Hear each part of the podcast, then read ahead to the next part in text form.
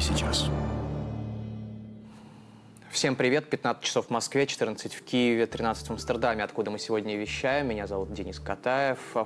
И э, в прямом эфире «Дождь» информационная программа «Здесь сейчас». Я по-прежнему приветствую э, всех зрителей, которые присоединились к нашему эфиру. А если на YouTube вы это сделали, то, э, пожалуйста, подписывайтесь на, на наш YouTube-канал, ставьте лайк э, трансляции, чтобы к эфиру присоединилось больше людей. И найдите там ссылку в описании tvrain.tv slash donate, где перечислены все способы, как можно сегодня поддержать продолжать. Дождь – это для нас очень важно. Итак, а, главным темам на этот час. Си Цзиньпинь в Москве. Помимо двусторонних вопросов, лидеры России и Китая обсудят план мирного урегулирования в Украине, предложенный Пекином. Смертная казнь для террористов. Лидер «Справедливой России за правду» Сергей Миронов предлагает вернуть законодательство России крайнюю меру наказания.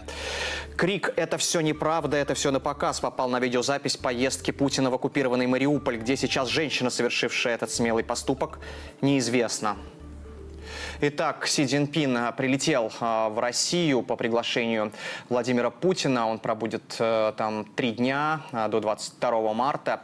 Получается, это первая поездка китайского лидера после его переизбрания 10 марта на третий срок. Но самое важное, конечно же, что будут обсуждать э, лидеры э, по поводу Украины, и в том числе того самого мирного плана, который предлагал Пекин несколько дней назад. Подробнее о визите, о том, как прилетел э, в Москву, а Внуково Си Цзиньпинь в материале Михаила Шевелева.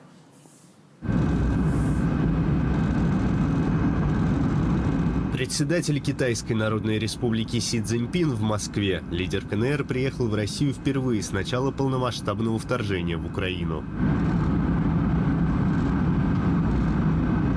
Встретил Си Цзиньпина вице-премьер Дмитрий Чернышенко. В аэропорту Внуково по случаю приезда китайского лидера был почетный караул. Оркестр исполнил гимны Китая и России.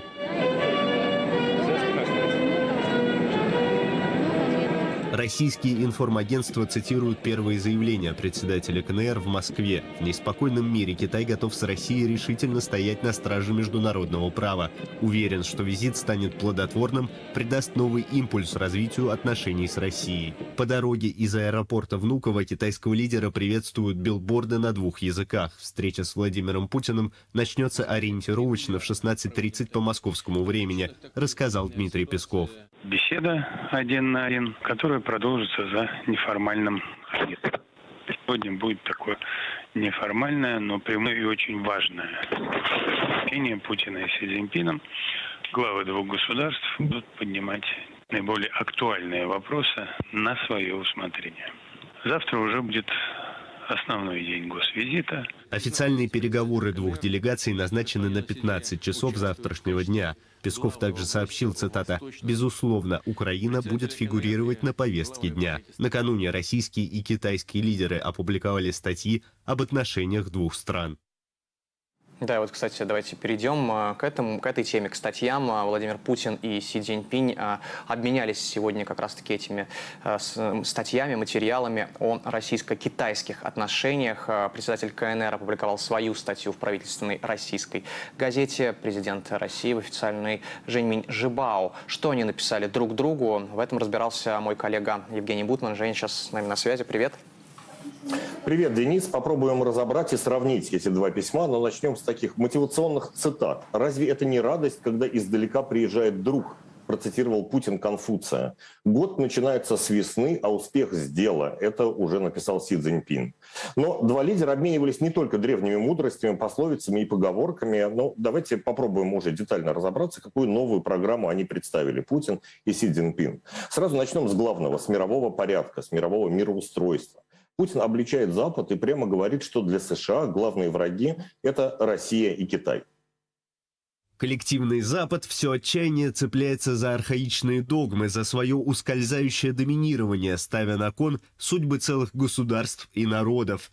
Проводимый США курс на двойное сдерживание России и Китая, а также всех, кто не поддается американскому диктату, приобретает все более острый и напористый характер – Идет демонтаж архитектуры международной безопасности и сотрудничества. Россия объявлена непосредственной угрозой, а Китай – стратегическим конкурентом. Но сейчас мы увидим, что статья Си Цзиньпиня серьезнейшим образом отличается по тональности и вообще по настроению. Его тезисы китайского лидера можно трактовать вообще как угодно. Настолько они расплывчаты и настолько нарочито выверенные формулировки. Международное сообщество отдает себе ясный отчет в том, что ни одна страна в мире не превосходит все остальные. Не бывает универсальной модели государственного управления, и не существует миропорядка, где решающее слово принадлежит отдельной стране. В то же время быстро нарастают как традиционные, так и нетрадиционные вызовы безопасности. Действия гегемонии, деспотизма и травли причиняют миру серьезный вред. Давайте обратим внимание, что председатель КНР не называет эту страну и не говорит, что конкретно за вызовы он имеет в виду.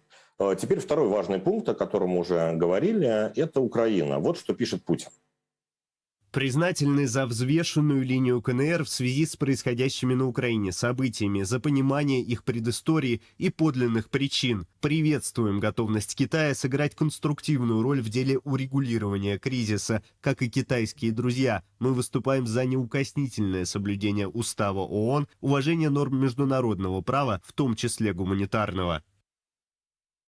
Если это воспринимать как некий диалог между Путиным и китайским лидером, то надо отметить, что здесь Си Цзиньпинь отвечает максимально уклончиво, если это ответ.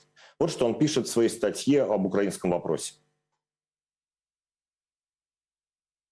Мы убеждены, а, эм, сейчас я эм, процитирую, мы убеждены, что рациональный выход из украинского кризиса и путь к прочному миру и всеобщей безопасности в мире найдутся, если все будут руководствоваться концепцией общей комплексы э, совместной и устойчивой безопасности, продолжать диалог и консультации в равноправном, благоразумном и прагматичном ключе. То есть формулировки здесь максимально расплывчаты. При этом Си Цзиньпинь не пишет подробно о китайских предложениях. Он отсылает к документу и прямо цитирует его название «Позиция Китая по политическому урегулированию украинского кризиса». Этот документ также называют «12 шагов», потому что в нем 12 как несложно догадаться, пунктов. И если посмотреть на первый же шаг из 12, то он называется «уважать суверенитет всех государств». И дальше написано «суверенитет, независимость и территориальная целостность любого государства должны быть гарантированы». В этом документе также подробно говорится о необходимости провести мирные переговоры между Россией и Украиной. Путин же в своем письме говорит, что переговоры не состоялись ни по вине России. Но в целом конкретики в обеих статьях почти нет. Вот как поэтично описывает двусторонние отношения Владимир Путин. Среди волн и ветров на планете мы тесно взаимодействуем в международных делах и, стоя плечом к плечу, как скала посреди бурного потока, эффективно координируем внешнеполитические позиции, боремся с общими угрозами, реагируем на современные вызовы. А Си Цзиньпинь передает ту же самую мысль о двусторонних отношениях более сухим языком. Китай и Россия придерживаются концепции вечной дружбы и взаимовыгодного сотрудничества. Двусторонние отношения основываются на принципах неприсоединения, неконфронтации и ненаправленности против третьих сторон. Вот так выглядят, Денис, эти два письма, и э, надо сказать, что э, западная пресса их комментировала как угодно. Можно воспринимать заявление Си Цзиньпина абсолютно с любой стороны. То ли он имеет в виду США, то ли он имеет в виду Россию. Исключительно язык дипломатии. Ну да, там еще про Конфуция в начале, да, ты сказал, мне очень понравилось про то, что Путин считает его другом. Считает ли так э, Си Цзиньпинь, не очень-то понятно, да, судя по всему, даже его статьи. Вечная дружба, там есть цитата, вечная дружба между Но между Россией странами. и Китаем. Да, но не, между не странами. Да, конкретно про, с Путиным он не говорил его, да, на, на, на ты не называл, другом не называл, правильно? Нет, эта статья слишком витиевата для того, чтобы кто-то кого-то называл на «ты». А, я имею в виду статью Си Цзиньпиня, да. опубликованную в российской газете. Спасибо большое, Женя. Евгений Вудман был с анализом двух статей а, Путина и Си Цзиньпиня. Вот, ну а мы идем дальше. Тем временем, пока они не встретились все-таки, а, Владимир Путин и Си Цзиньпинь. По-моему, их, как сообщают э, мои коллеги, в том числе а, иностранные журналисты, встреча назначена на 16.30. Первая их сегодняшняя, неофициальная. А, официальная будет, как сказал Михаил Шевелев, завтра все-таки. Но до этого Путин успел уже выступить на расширенной коллегии МВД. Нам же он сказал, что в прошлом году возросло количество преступлений экстремистской направленности. Также Путин сказал, что провокации, незаконные уличные акции, пытающиеся расколоть общество, должны оперативно пресекаться. Снова говорил о том, что кто-то раскачивает лодку, собственно. Давайте послушаем кусочек. Сохранение единства общества нашего, о котором я говорил во своем вступительном слове, это всегда важно. Всегда. Но в современных условиях эта э, задача приобретает особое значение. И она э, решается, знаете, прежде всего чем? Повышением уровня вашего профессионализма. Ни в коем случае в работе с людьми нельзя допускать чуванства, непрофессионализма, несправедливости какой-то. Э, это принцип, вот это самое важное, с этого нужно начинать. Это первая часть. А вторая, безусловно, жестко надо пресекать любые попытки противника и их агентуры на территории нашей страны раскачать наше общество. Эта деятельность является одним из ключевых направлений работы против России со стороны противника. Это очевидная вещь. Это э, ясно из э, характера действий, это ясно из оперативных источников. Мы читаем эти документы, где они ставят перед собой такие задачи. Раскачать общество изнутри. И в этом смысле перед э, Министерством внутренних дел стоят, конечно, очень серьезные задачи. Но начинать нужно, конечно, не с себя. В первую очередь вот это, о чем я говорил. Ни в коем случае не допускать каких-то несправедливостей, неточностей, нарушения прав наших граждан, законных прав наших граждан. Начинать нужно с себя. Прекрасная цитата от Владимира Путина. А, кстати, вот международные поездки Путина под э, вопросом а, в ЮАР, а, куда Путин собирался поехать, уже заявили, что обрати... на саммит БРИКС он туда собирался поехать, уже заявили, что обратили внимание на ордер, выданный Международным уголовным судом, ордер на его арест. Э, Путин там должен был вроде бы участвовать, по крайней мере, это предполагалось на этом саммите, но, как э, вот сообщил пресс-секретарь президента а, ЮАР, э, цитирую, «Мы принимаем к сведению сообщение об ордере на арест, который выдал Международный уголовный суд. Конец цитаты. Напомню, что 17 марта э, суд в Гааге выдал ордер на арест Путина в связи с депортацией детей с оккупированных э, территорий Украины в Россию. А вот Следственный комитет России э, в ответ возбудил уголовное дело в отношении прокурора и судей Международного уголовного суда. Следственный комитет сказал, там сказали, что преследование президента России и детского омбудсмена Марии Львовой Беловой судом носит заведомо незаконный, цитирую я, Следственный комитет, безосновательный характер. А вот, кстати, еще есть и дополнение от э, того самого главного прокурора Международного уголовного суда в Гааге Карима Хана, который вынес ордер на арест и который, собственно, э, комментирует это все, и против которого Следственный комитет тоже возбуждает уголовное дело. И так вот он сказал, что ордер на арест Путина и Львовой Беловой выдан пожизненно. Люди, где бы они ни находились, должны понимать, что есть законы, что с властью приходит ответственность. Для военных преступлений нет срока давности. Ордер на арест может быть отозван только в том случае, если президент России предстанет перед судом и судьи закроют это дело. Конец цитаты. Повторюсь, об этом сказал генераль... главный прокурор Международного уголовного суда в Гаге Карим Хан. А я э, приветствую всех наших зрителей, которые смотрят нас сейчас прямую трансляцию. Если вы на YouTube э, смотрите нас, то, пожалуйста, э, поставьте лайк э, и подписывайтесь, конечно же, на YouTube-канал Дождя, если еще это не сделали. Э, там же вы можете найти ссылку в описании tvrain.tv donate. По ней можете зайти и узнать о всех способах, как можно сейчас поддержать дождь. Для нас очень важно. Спасибо всем, кто это уже сделал. Здесь и сейчас.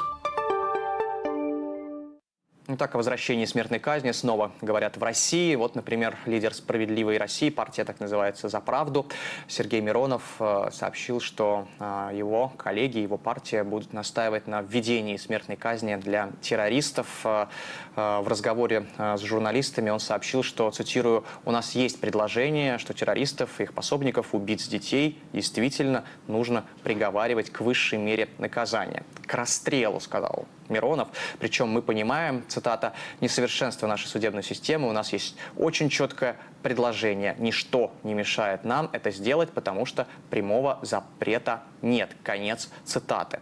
Миронов при этом ссылается на 105-ю статью Уголовного кодекса, в которой смертная казнь предусмотрена, а просто не а, применяется, акцентирует внимание политик. Вообще на нее наложен мораторий в России пока что. Э, при этом он сказал, что общество поддержит инициативу, якобы по результатам соцопросов его, видимо, какие-то данные, 70% россиян за возвращение смертной казни казни. Напомню, что неделю назад э, парламент Беларуси проголосовал как раз-таки за введение смертной казни по статье о госизмене. Вот правда, что в Беларуси понимают под госизменой, что будет, кто будет считаться террористом в России по предложению господина Миронова, тоже пока не очень понятно. Ну а во время визита Путина э, в Мариуполь, э, его общения вот с местными жителями, если их так можно назвать, кто-то выкрикнул, это все неправда, это на показ. Этот, кстати, момент попал в итоге на видео, опубликованное э, во многих э, социальных сетях, в том числе на телеканалах российских оно появлялось. И вот, э, судя по всему, в этом видео не удалось зачистить эту э, аудиодорожку, потому что мы видели основные там э, другие видео, которые были в тот день. Э, этого не было слышно. Но вот э, мы что обнаружили тоже, давайте послушаем. Вот у меня второй этаж, у них первый этаж. Нравится? А, мы не показали видео до конца. Да, очень, извините, короткое, я просто сам не расслышал. Э, ну, по крайней мере, если вы тоже не расслышали, то я добавлю от себя, что э, девушка кричит, э, что это все неправда, это на показ. И действительно много говорилось о том, что это такая постановка в духе потемкинских деревень. На кадрах видно, как вице-премьер Хуснулин и другие сопровождающие Путина сразу начинают оглядываться и указывать руками в сторону, откуда раздались слова. Этот момент включили в ролик, который опубликован а, на сайте Кремля по итогам визита в оккупированный Мариуполь, но некоторые а, провластные телеграм-канале фрагмент, вот как я уже сказал, вырезали этот фрагмент или убрали звук. Это Хорошо. маленький кусочек рая сейчас у нас здесь.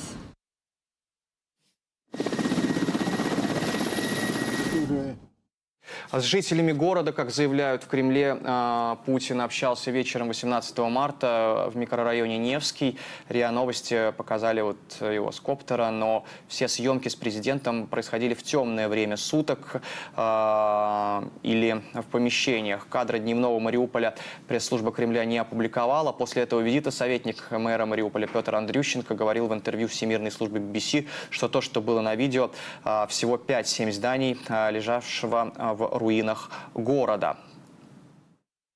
Когда корреспондент BBC заговорил о людях, приветствовавших Путина на видео, Андрющенко ответил, что искренние сторонники Путина в Мариуполе тоже есть. Мы понимаем, что около 10% людей, которые остаются в Мариуполе сейчас, у них абсолютно пророссийские взгляды, но они не большинство жителей Мариуполя кто именно кричал, что это за девушка на этой видеозаписи из Мариуполя, э, вот, кто кричал о том, что этот визит на показ, как и дальнейшая судьба этой женщины, пока неизвестны. Мы пытаемся найти ее, ну или тех, кто присутствовал во время этого визита, во время этой съемки, свидетелей произошедшего. Возможно, в вечернем эфире мы к этому вернемся. Ну, а вот после визита а, Путина в оккупированный Мариуполь а, зампред правительства Марат Хуснулин в своем телеграм-канале написал, что, цитирую, «преображение будет происходить поэтапно» и подробно расписал, что будет построено в этом городе. Это 50 километров дорог, новые учебные заведения и больницы. В общем, как он говорит, коммунальный рай фактически, без забот и хлопот. А тем временем э, граждане э, в российских регионах регулярно записывают э, обращения к Путину, пытаясь привлечь внимание к проблемам в самой стране. Э, вот буквально несколько самых свежих весточек из России. Вот это, например, э, жители Орска записали обращение к президенту «Люди месяцами без воды».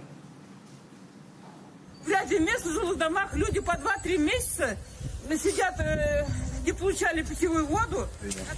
И через три года обычно аварии устраняют в течение суток, то до края технические бригады ремонтные по несколько дней не могут доехать. В результате улицы подвалы затоплены, промокают, разрушаются. Люди ночами откачивают воду и расчищают дворы. А в Каменско-Шахтинске, это Ростовская область, э, граница э, с украинским Донбассом, вода в кране есть, вот только с ядовитыми примесями. Дважды за прошлый год власти объявляли там режим чрезвычайного положения. Ну а жители тоже обращались к президенту, но толку никакого. А, вот этот пост появился в местном паблике. У горожан а, появляются а, сыпь на теле. В обсуждении есть, например, такой комментарий, цитирую. «Ну, ничего, вот в Мариуполь водопровод сделают, и до вас очередь дойдет». Конец цитаты.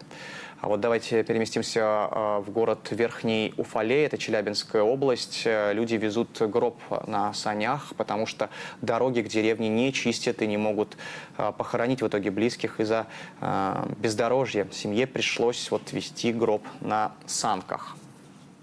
В администрацию утром ходили, вчера вечером ходили, да?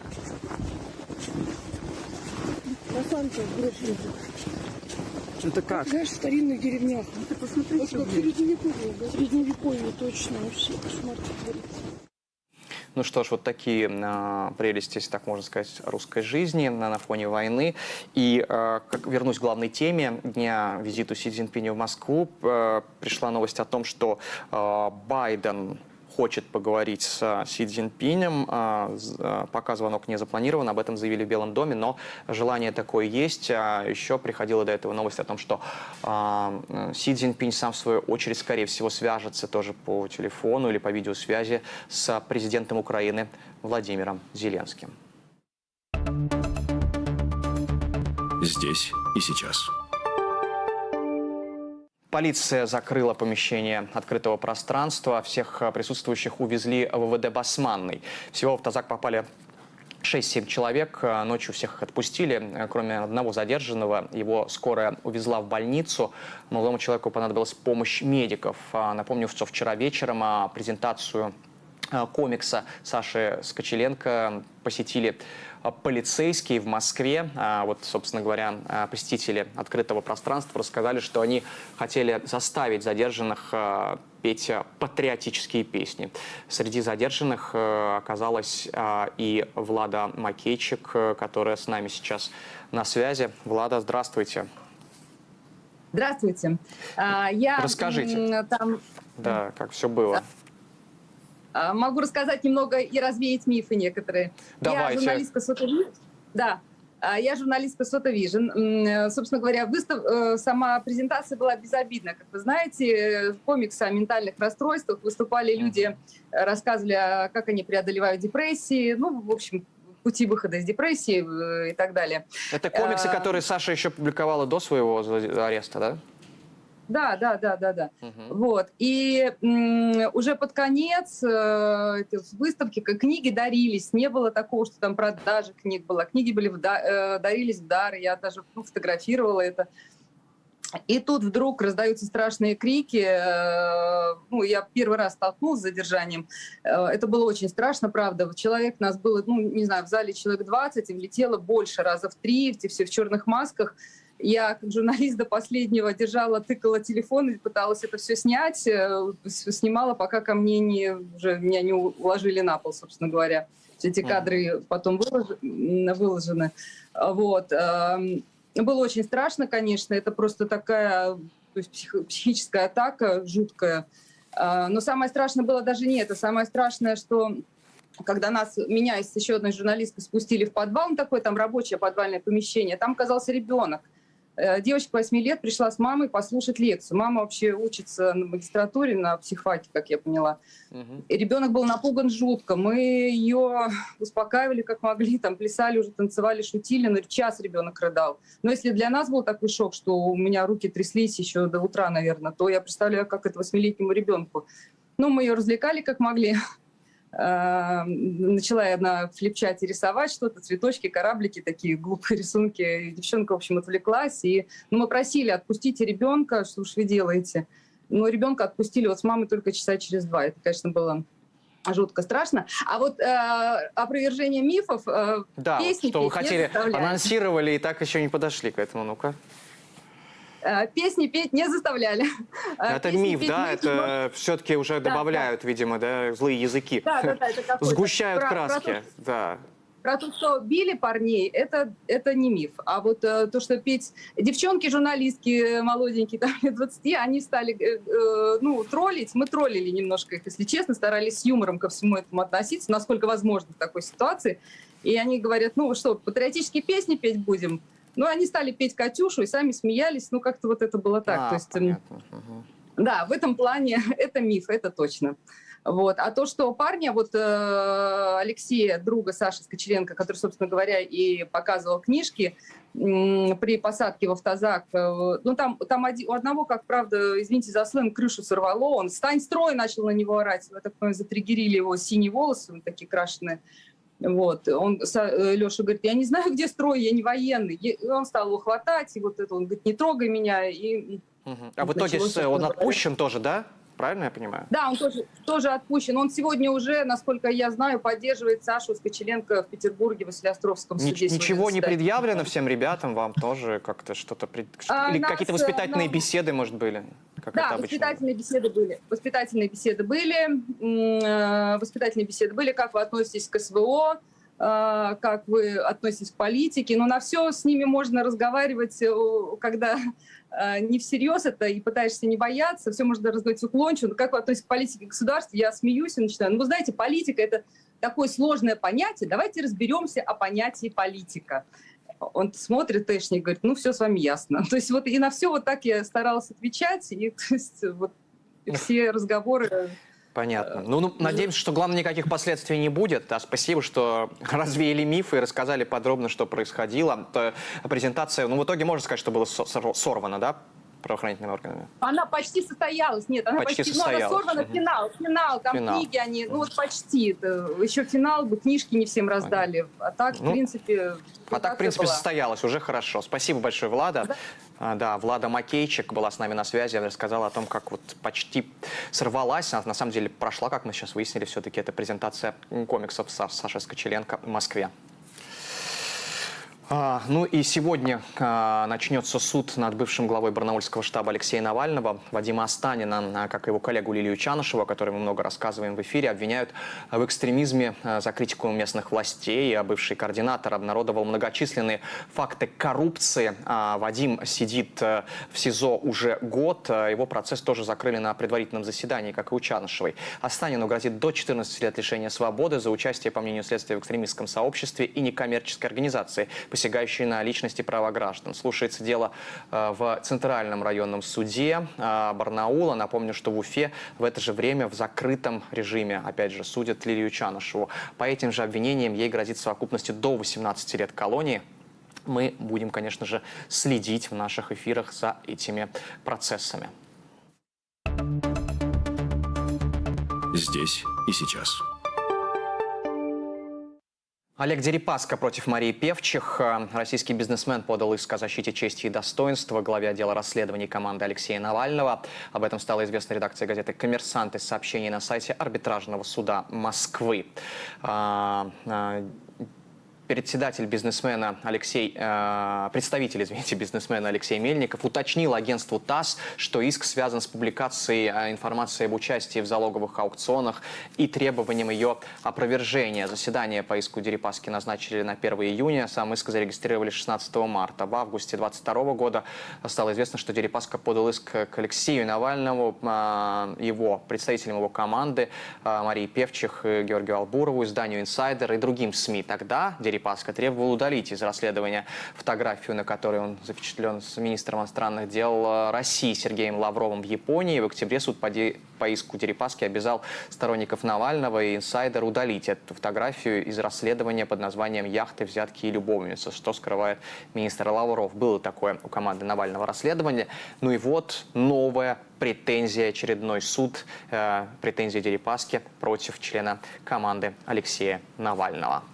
Но вот, кстати, Олег Дерипаска в свойственной ему манере прокомментировал главную экономическую новость последних дней. Это слияние двух крупнейших и старейших швейцарских банков э, UBS и Credit Suisse э, вот что он написал. Тяжело, конечно, понять нам этих загадочных швейцарских гномиков. Сколько столетий, можно сказать, тысячелетий держали они нейтралитет, тихо-тихо копили денежки, и вдруг последние 7-8 лет как с цепи сорвались. Сначала набросились э, по окрику из Вашингтона на несчастных россиян, сколько же они кровушки попили по Танину, Виксельбергу, да и другим, кто опрометчиво доверил им свои сбережения. Но вот, видимо, настал их черед. Боюсь, утопят они не только один Credit Suisse, видимо, и UBS пойдет под откос. Научит ли это их чему-нибудь? Говорит Дерипаска, этих, я думаю, да.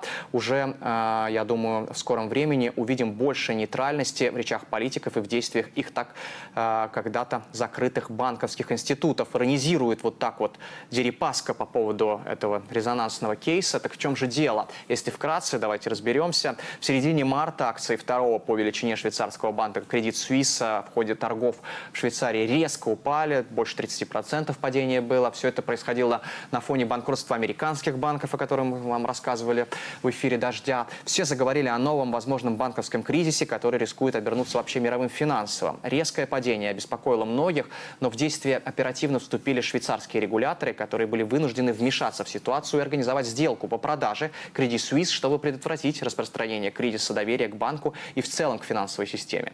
В итоге банк получил, э, поглотил другой швейцарский банк UBS. И вот давайте послушаем, что сказал руководитель Credit Suisse. Die UBS ist eine hervorragende und starke Bank. Ich kenne sie gut. Sie wird zusammen mit der Credit Suisse die anstehenden Herausforderungen mit großer Disziplin, Know-how und einem Gespür für das Machbare umsetzen. Потерявший доверие клиентов и инвесторов Credit Suisse поглощен UBS за 3 миллиарда швейцарских франков. А, это в два раза с лишним дешевле, чем банк стоил под закрытие в пятницу, что интересно и симптоматично в данном случае, потому что власти были вынуждены спасать второго системного игрока за 15 лет, то есть прошлого кризиса. В 2008 сам UBS а, вытаскивали из кризиса. Все это в целом подрывает доверие, конечно же, к надежной на протяжении столетий швейцарской банковской банковской системе, действительно, вот о которой говорил Дерипаска в ироничном ключе. А, как пишет издание The Bell, а, в широком смысле в проигравших оказалась как раз-таки банковская система Швейцарии. Фактически пожарную ситуацию затушили большими деньгами, не системными изменениями. В краткосрочной перспективе, конечно, масштабного кризиса удалось избежать на уровне Европы даже, но падать есть еще куда, говорят аналитики Bloomberg, поэтому банковский кризис с повестки дня не снят, хоть он и проходит э, в целом легче, чем 15 лет назад. Мы пытаемся в вечернем эфире э, обсудить эту проблему, э, чем это грозит, все вот, э, с, ситуация с швейцарскими банками вообще для экономики Европы. В вечернем эфире пытаемся это обсудить.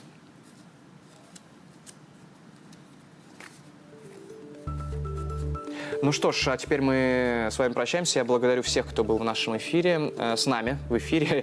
Э, больше 23 тысяч человек, почти 24 тысячи. Спасибо большое. Последние секунды, чтобы поставить нам лайк, подписаться на YouTube-канал Дождя. И возвращайтесь к нам в 8 вечера по Москве, в 7 по Киеву и в 6 по Амстердаму. Мы подведем э, итоги этого понедельника. Пока.